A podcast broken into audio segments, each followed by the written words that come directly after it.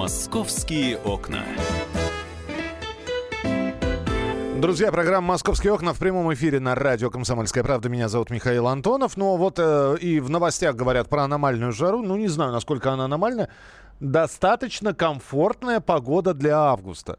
Э, знаете, на вкус и на цвет, э, как говорится, все фломастеры разные, и поэтому кому-то нравится эта жара, кому-то нет, но аномальной ее называют только потому, что в целом норма, норма температурная для августа это 22 градуса, а сейчас 29. И российская столица готовится к новому температурному рекорду. За последние 15 лет э, сегодня может э, быть побит рекорд э, и прогреется воздух до плюс 30. На 10 градусов превышают эти показатели климатическую норму. Э, средние значения для 29 августа это 26,5 градусов тепла. Между тем, э, накануне в Москве был побит полувековой температурный рекорд. В 69 году была самая-самая жаркая погода для августа. 69 год, те, кто помнит, помнит, я не помню, например, 31,2 градуса тепла было в Москве. В общем, а, москвичам рекомендуют отказаться от длительного пребывания на солнце, пить как можно больше воды, проверить еще раз, э, значит, э, действительно наполняемость вот этих вот... Э, кстати, рекомендуют не пить сладкую воду. Говорят, минералка лучше спасает от жары. Э, значит, автомобилистам рекомендуют проверить свои кондиционеры, чтобы где-нибудь в пробке не изжариться в собственном автомобиле. Ну, а, кстати говоря, давайте про дорогу мы сейчас с вами и поговорим. Участок М11 в обход Клина и Солнечногорска откроют в конце августа. Э, ну, конец августа это вот он сейчас, э, со ссылкой на губернатора Подмосковья Андрея Воробьева выходит эта информация.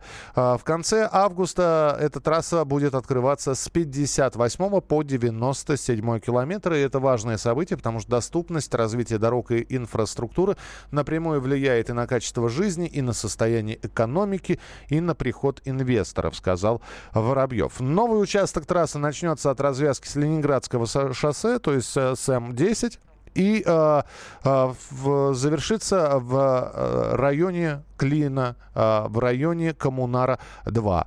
Э, все остальное... Дальше это, это не говорит о том, что все остановится. Нет, все остановится, все дальше достраивается. Достраивается сейчас еще и участок с 97 по 149 километр. Но у нас на прямой связи пресс-секретарь государственной компании «Автодор» Екатерина Варенова. Екатерина, здравствуйте. Здравствуйте. Здравствуйте. Ну, во-первых, мы хотим вас поздравить, что наконец-таки все, все открывается, потому что было, да, было отложено, и вот наконец Ну, опять же, конец августа. Что вы цифру не называете? Когда точно? Сегодня уже 29 число.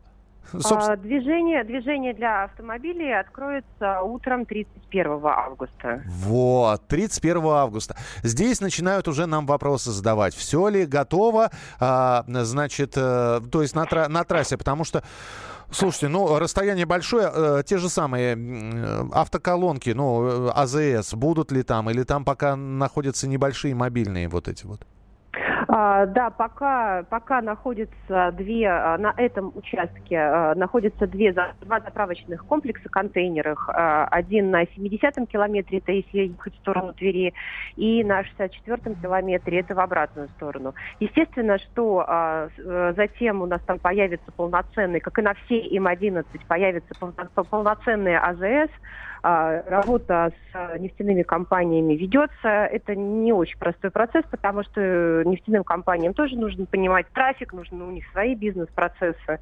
Вот, и для того, чтобы, а это все инвестиции и вложения, для того, чтобы строить ИЗС, на это им нужно, ну, тоже нужна мотивация, нужно время, но это все появится, это мы вам гарантируем. Пока что вот контейнерные комплексы.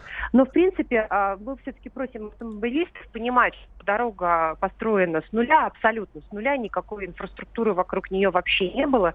Поэтому сейчас э, просим относиться к, к этому с пониманием и стараться по возможности въезжать на, на 11 с полным баком и экономить топливо. Да, это, э, Екатерина, здесь, э, опять же, ссылаясь на э, компанию «Автодор», я не знаю, вы как пресс-секретарь подтвердите это или нет, что полностью вот уча- э, М11 для движения будет открыта э, до конца 2018 года. Я понимаю, что логистика может меняться. Из-за этого и, и, и строительство, и какие-то особенности, и условия, и прочее, прочее. Но пока график выдерживается. Пока график выдерживается, если возникают отставания, то мы и наши партнеры делаем все, чтобы их ликвидировать. Сейчас вот открывается этот участок в обход э, Клина Солнечногорска. Это самый долгожданный участок на все М11, потому что ну, те, кто хоть раз э, ехал э, по существующей дороге Москва-Санкт-Петербург, те знают, что в каком аду живут, в какой ад творится в этих городах. Там пробка просто 24 на 7, 365 дней в году, по-моему. Да, да. Вот сейчас мы, да, мы разгружаем эти города, этот трафик выводим транзитный из них. Затем будет открыт участок Э, с 97-го километра, ну дальше, который идет от, от э, Клина до обводки Твери, и останется еще 100 километров на подходах э, на, в Ленинградскую область и на входе в Санкт-Петербург. Ну, в общем, сплюнули через левое плечо, дожидаемся, да, тьфу -тьфу дожидаемся завтрашнего, э, послезавтрашнего числа. Екатерина, спасибо большое. Пресс-секретарь государственной компании «Автодор» Екатерина Варенова была с нами на прямой связи. Итак, участок М11 в обход Клина из Солнечногорска откроют 31 утром. Это хорошо, это здорово, потому что я периодически по этой трассе езжу. Слушайте, ну, да, да, чтобы доехать до Вышнего Волочка, то есть я буду экономить примерно час. Мы же переходим к следующей теме, э, которую мы продлим и для следующей части программы, но специалисты предупредили москвичей об опасности незаконных перепланировок. И с нами на прямой связи специальный корреспондент «Комсомольской правды» Светлана Волкова. Света, мы тебя приветствуем. Да, привет. Слушай, но периодически такие предупреждения делаются, и, как правило, делаются делаются после того, как вдруг что-то происходит. Знаешь, как, какая-нибудь стена а, а, падает, и хорошо, если без жертв. А, а здесь-то что случилось? Э, ну, сейчас просто подводит э, инспекция итоги летнего сезона ремонтного. Как ты понимаешь, первые пока еще итоги. А, вот, и э, стали известны вот некоторые из таких вопиющих и часто встречающихся случаев. А, мы, собственно, об этом и рассказываем. Самая любимая перепланировка москвичей – это э, присоединить э, межквартирный холл, который находится вот около квартир. Угу. А, многие часто ставят дверь и просто увеличивают себе прихожую или делают дополнительную кладовку. А еще одна из таких часто встречающихся перепланировок, а, которые многие делают, но никто не пытается оформить, потому что чаще всего это невозможно сделать, это присоединение балкона к жилой комнате. А, в крайне редких случаях может инспекция согласовывает такие перепланировки, и поэтому э, жители стараются просто не распространяться об этом, а, и узнают, э, может, инспекции случайно после какого-нибудь плохого ремонта, когда э, нарушается отопление в доме, собственно, это сразу становится заметно, что произошла незаконная перепланировка. И есть еще случаи, когда э, москвичи в основном на первых этажах любят пристраивать себе балкон которого нет, и просто ставят его перед своим окном. Ага. Так, таких случаях тоже заставляют все демонтировать и привести в порядок, как их предыдущих случаях описанных, но и тоже, в общем-то, заставляют все переделать и вернуть на свое место. Вот, Свет, ты сейчас э, рассказала, э, что в итоге может грозить. Это, соответственно, если это что-то лишнее, убрать что-то лишнее, а если это действительно выдолблена несущая стена, то э, есть ли какие-то штрафы, есть ли какие-то наказания? Вот буквально минутку у нас. Да, штрафы не очень большие, это максимум 2500 рублей, но при этом, если человек упорствует и не оплачивает эти штрафы, они увеличиваются с каждым предупреждением два раза, то есть э, по геометрической прогрессии. И плюс, если жилец настаивает и, допустим, несущую стену не хочет восстанавливать, а это надо сделать, то на него могут подать в суд и просто э, лишить его права пользоваться жильем, временно приостановить это право, ограничить выезд за границу, еще какие-то там ограничительные такие наказания сделать до тех пор, пока он все не приведет в порядок. Понятно, Свет, спасибо большое. Как по закону оформить перепланировку? Мы поговорим буквально через несколько минут. У нас будет специалист на прямой связи, а мы благодарим Светлану Волкову, специального корреспондента «Комсомольской правды». И вот эти вот проверки, о них можно прочитать на сайте «Комсомольской правды». Заходите www.kp.ru. Там огромное количество материалов, посвященных Москве, и в частности о про незаконные перепланировки тоже есть информация. Московские окна.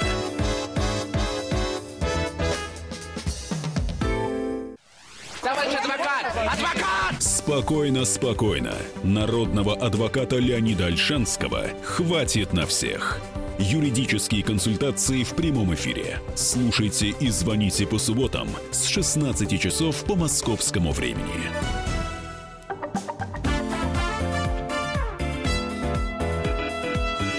Московские окна. Итак, друзья, программа «Московские окна». Мы начали говорить э, буквально несколько минут назад о том, что специалисты предупредили москвичей об опасности незаконных перепланировок. А в лучшем случае вас попросят, если у вас не было балкона на первом этаже, а вы его пристроили, этот балкон демонтировать. В худшем вас оштрафуют, но штрафы не очень большие, как сказал наш специальный корреспондент. С нами на прямой связи адвокат, учредитель общественной организации «Потребитель прав» Андрей Некрасов. Андрей, здравствуйте, я вас приветствую. Добрый день. И э, слушайте, ну вот э, хочу дома устроить ремонт. Я понятия не... Ну, то есть я знаю, что несущую стену лучше не трогать, но я понятия не имею, чего я могу делать спокойно и никого об этом не уведомляя, а э, что я должен оформить, если вдруг э, я что-то неправильно начну делать. Как правильно оформить перепланировку? Ну, начнем с того, что есть определенная нормативная база. Она в первую очередь региональная. Несколько лет назад новым правительством Москвы было все это смягчено, и при планировке сегодня это не так страшно, во всяком случае, на бумаге, как было раньше при а, предыдущем руководстве города. А, например, разрешено совершенно спокойно вешать кондиционеры, как все это всегда и делали, но раньше за это могли штрафовать. Конечно, запрещено сносить а, те же самые несущие стены, запрещено самовольно брать и расширять так называемую мокрую зону, когда вы решаете устроить у себя там, огромную ванну, либо сауну и бассейн, уже не на той территории, где это было запланировано, а выходите за эти границы, и, соответственно, при э, каком-то ЧП все польется не просто в ванну к вашим соседям а из вашей ванны, а уже, допустим, в спальню. Угу. А, есть э, несколько вариантов э, оформления перепланировки. В первую очередь, э, самые жесткие, такие самые тяжелые случаи, когда вы действительно должны получать предварительное разрешение компетентных органов. Это архитектура, ну, в Москве конкретно, Моском архитектуры. А, это касается некоторых элементов э, несущих конструкций, когда вы хотите а, устроить, предположим, несущий, ну не снести несущую стену, но там проделать там проем, еще что-то. Для этого необходимы соответствующие э, экспертизы, подтверждение того, что это будет безопасно, э, что это будет отвечать всем техническим требованиям.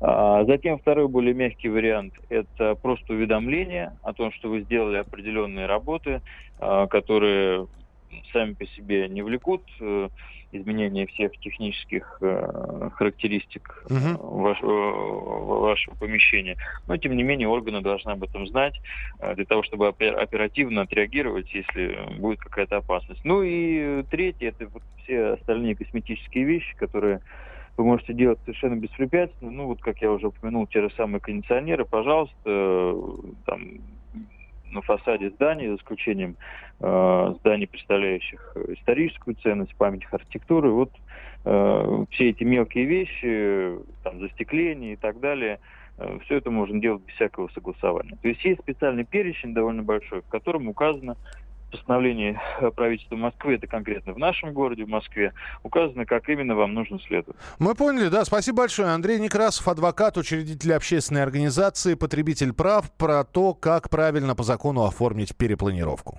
Меняем тему. Еще одна московская новость. Компании из Прибалтики тайно оформляют на москвичей кредиты. Что это за история такая? Об этом можно прочитать на сайте «Комсомольской правды». Статья об этом вышла, когда человек, в общем-то, совершенно не сном, ни духом вдруг узнает, что на нем висит долг. Да еще такой долг, на который копятся проценты. Вы должны компании 21 тысячу рублей. И вот такое вот сообщение, собственно говоря, поступает. И чего с этим делать? И откуда это все? Вот сейчас корреспондент «Комсомольской правды» Лиза Али нам расскажет. Лиза, привет.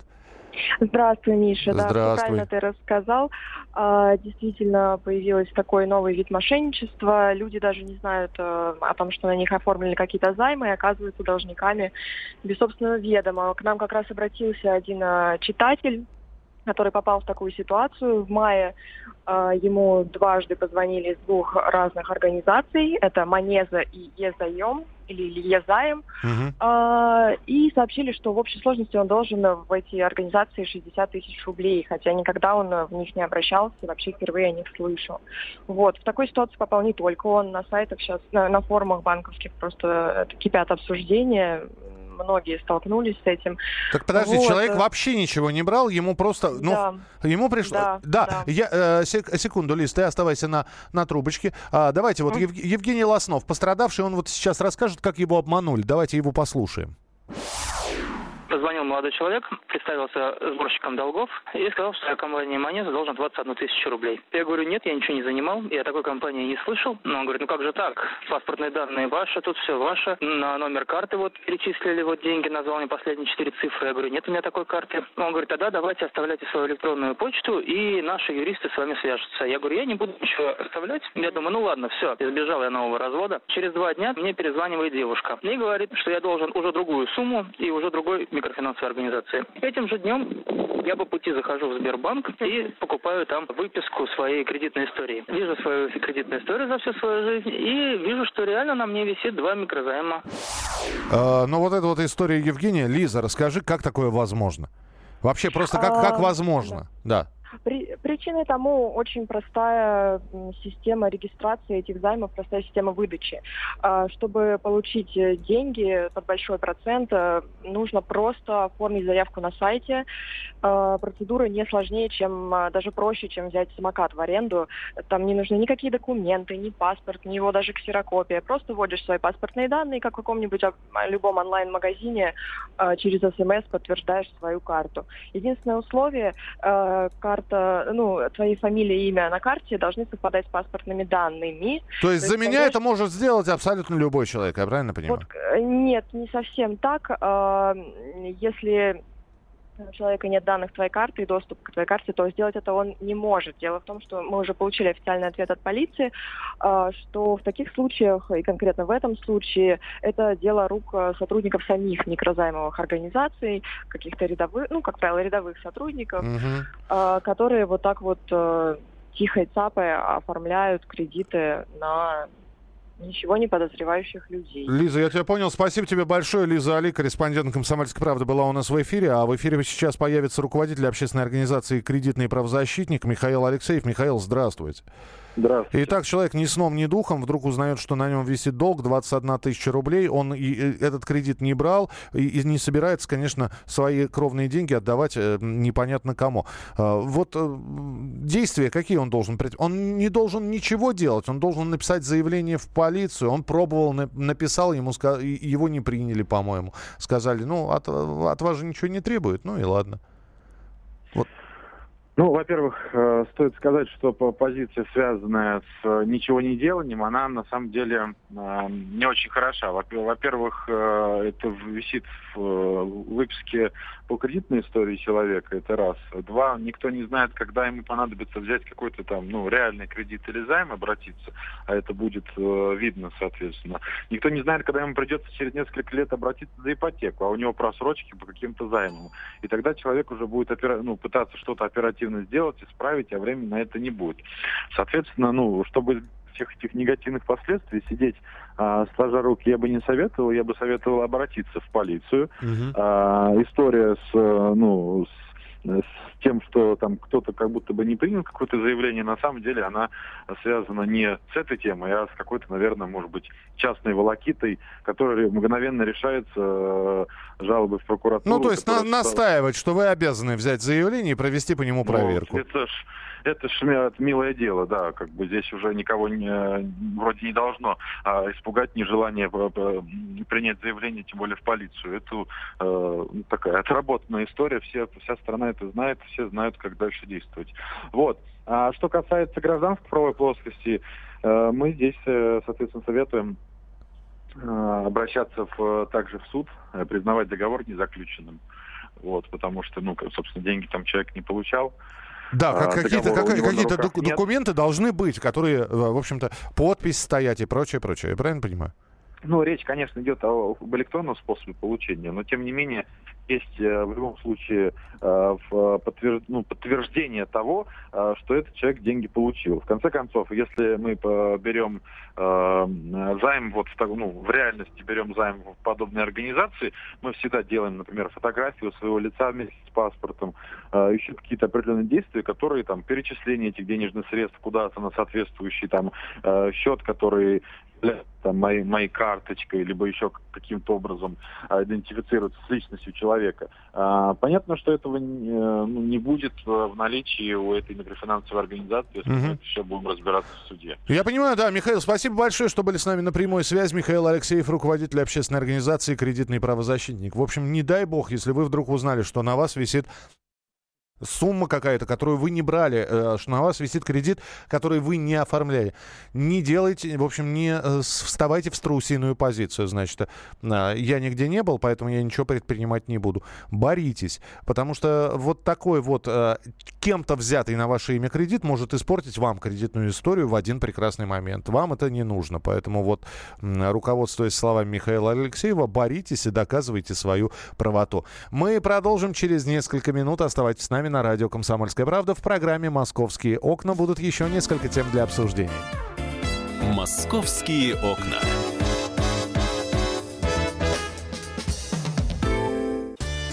Каждый вторник с 10 утра по московскому времени в программе «Главное вовремя» садово-огородные советы в прямом эфире – про все, что э, зеленое, скажем так. Хочу, чтобы радиослушатели задавали свои вопросы.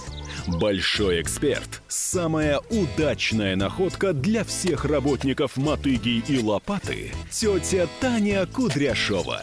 И дети меня зовут мать всего зеленого. Вот такая петрушка на радио «Комсомольская правда». Слушайте и звоните по вторникам с 10 утра по московскому времени.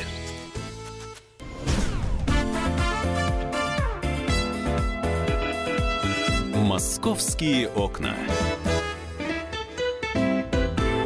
Итак, друзья, программа «Московские окна». Ну, в общем, финальная, да, наша часть эфира сейчас будет забавная достаточно. Я не знаю, верите ли вы в лохнесское чудовище. А, у нас в студии сейчас двое сидят. Я не знаю, верят ли они в Несси. А, Павел Клоков и Александр Рогоза. Здравствуйте. Да, да, привет. Только речь пойдет не о Несси. А, ты, ты об этом хотел Нет, сказать? что получилось? Верите ли вы в лохнесское чудовище? У нас в студии как раз двое сидят. Да, лохнесских чудовищ таких. Говорить они будут про другое. Они будут говорить про...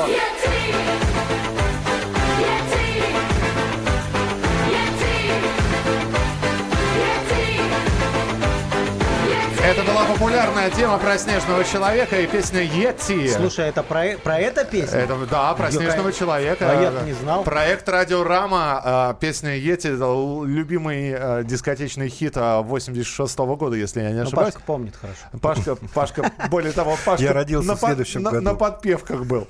Э, вы искали Йети в подмосковных лесах. Как вообще? Слушай, сами удивились. Я понимаю. Да. Просто в... Я, грибов нет, так хоть Йети найти, да? В соцсетях днях наткнулся на несколько видео с очевидцами, которые рассказывали о Йети, о снежном человеке в Раменском районе, там пенсионерка одна. И мы вышли на связь с, с исследователями, которые вот как раз-таки занимаются этим вопросом, в том числе и в Московской области, собирают различные свидетельства людей, которые видели что-то необычное.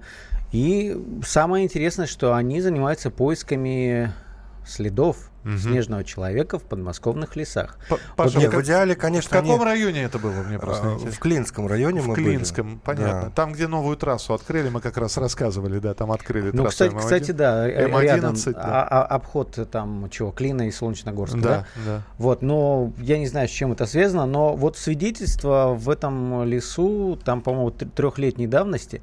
Ладно бы, вот на наш, наше путешествие началось с того, что мы ходили по лесу, и исследователи нам показывали э, так называемые метки снежного человека. Они считают, что э, А он метит.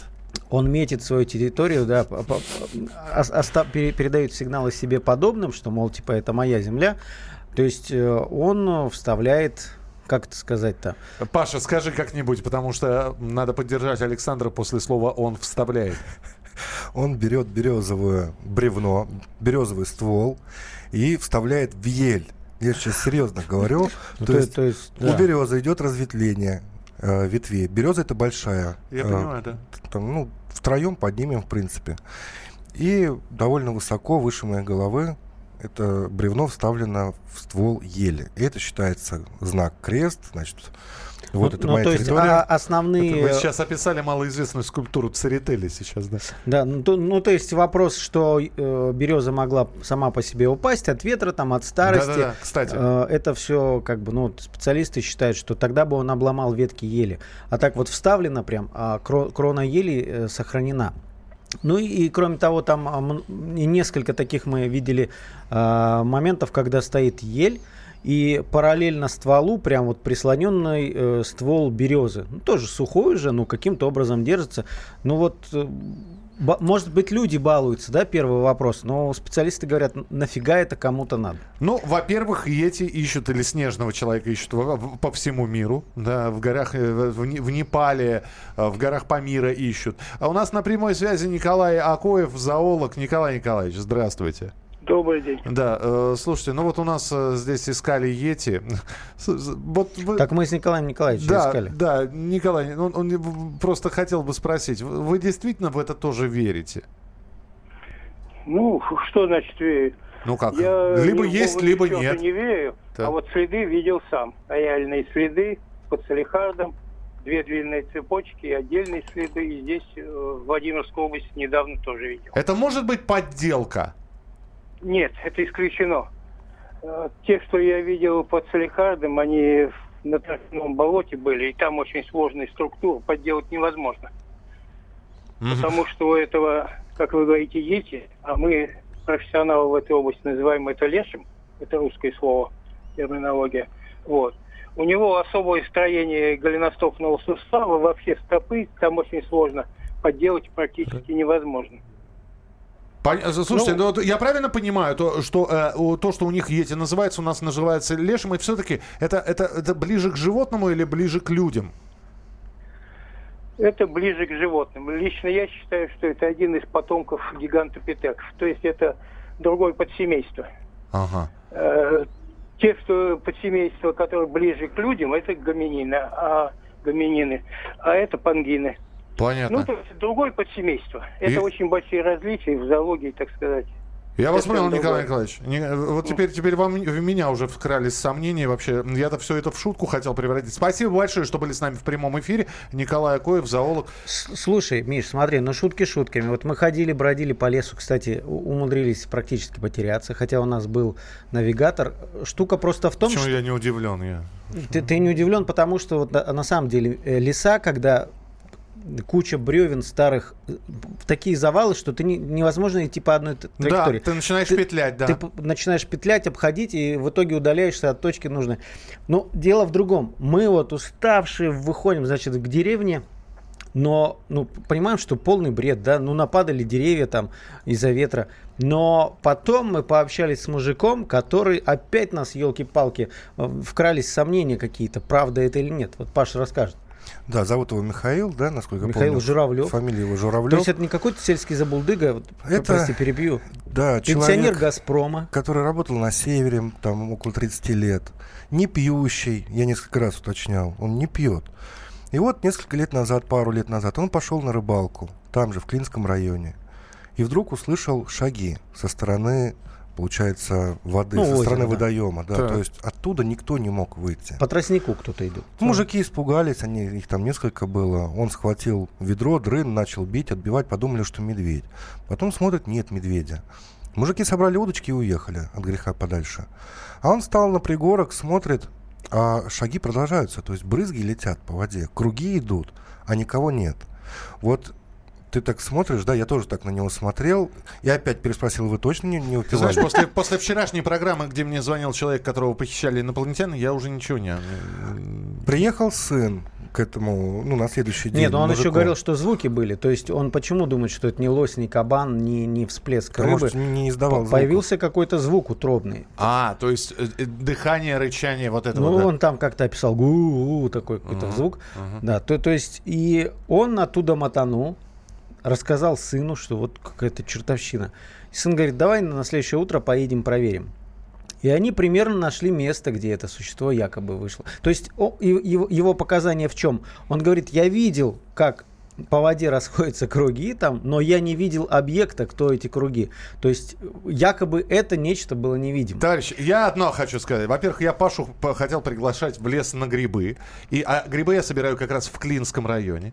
Вот. Но меня интересует вот что. Так что поедем. э, Я с по, удовольствием. По местам боевой славы уже так получится. Скажите мне, пожалуйста, продукты жизнедеятельности должны... Следы это все, вот эти вот елки, вставленные в березу, это все кра- Ну, это Ты не красиво. поверишь. Был смешной момент. Папаша-то бегал, искал. Был Да, смешной момент. Да. Нашел я Э, так. ну, Но- но- большой, Большой, след да. да, от жизнедеятельности. Это, это лось мог быть. Да, да. Это- Наши спецы изучили, палочкой поковыряли, говорят, ну это лось. Это лось. не снежный человек. Ну, смех смехом, а так все и было, и они с серьезными лицами, и мы с Самое главное, лицами. этот мужик, рыбак, они нашли якобы след э, в- от э, голой ступни на Да, это мы на грязи. рассказали немножко. Сделали и, слепок. И они сделали гипсовый слепок. И Я- мы его в руках держали и представляли свою ногу к этому слепку. Какой размер примерно? Ну, в, в Ты знаешь, полтора я раза посчитал где-то больше. 60 размер. 60. Лю- люди с длиной стопы 41 сантиметра существуют, это 60 размер обуви. 41 сантиметр.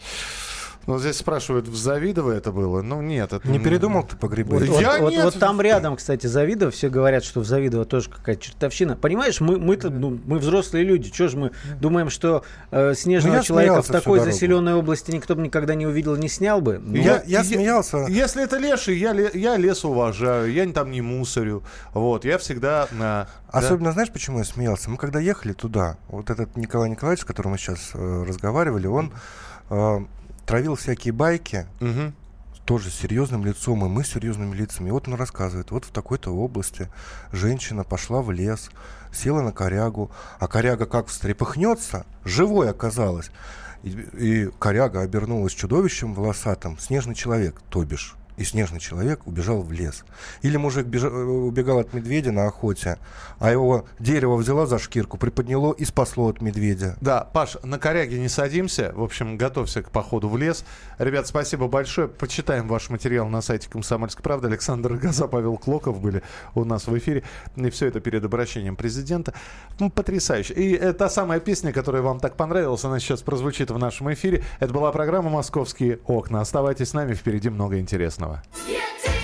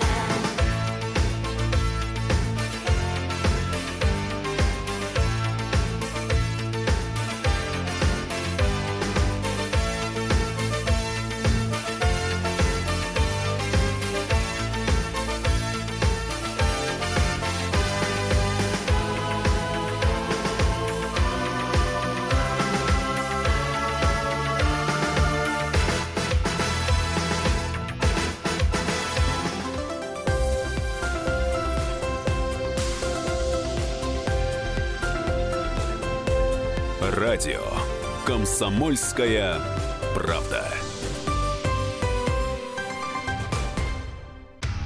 Проблемы, которые вас волнуют. Авторы, которым вы доверяете. По сути дела, на радио «Комсомольская правда». Дмитрий Потапенко. По пятницам с 7 вечера по московскому времени.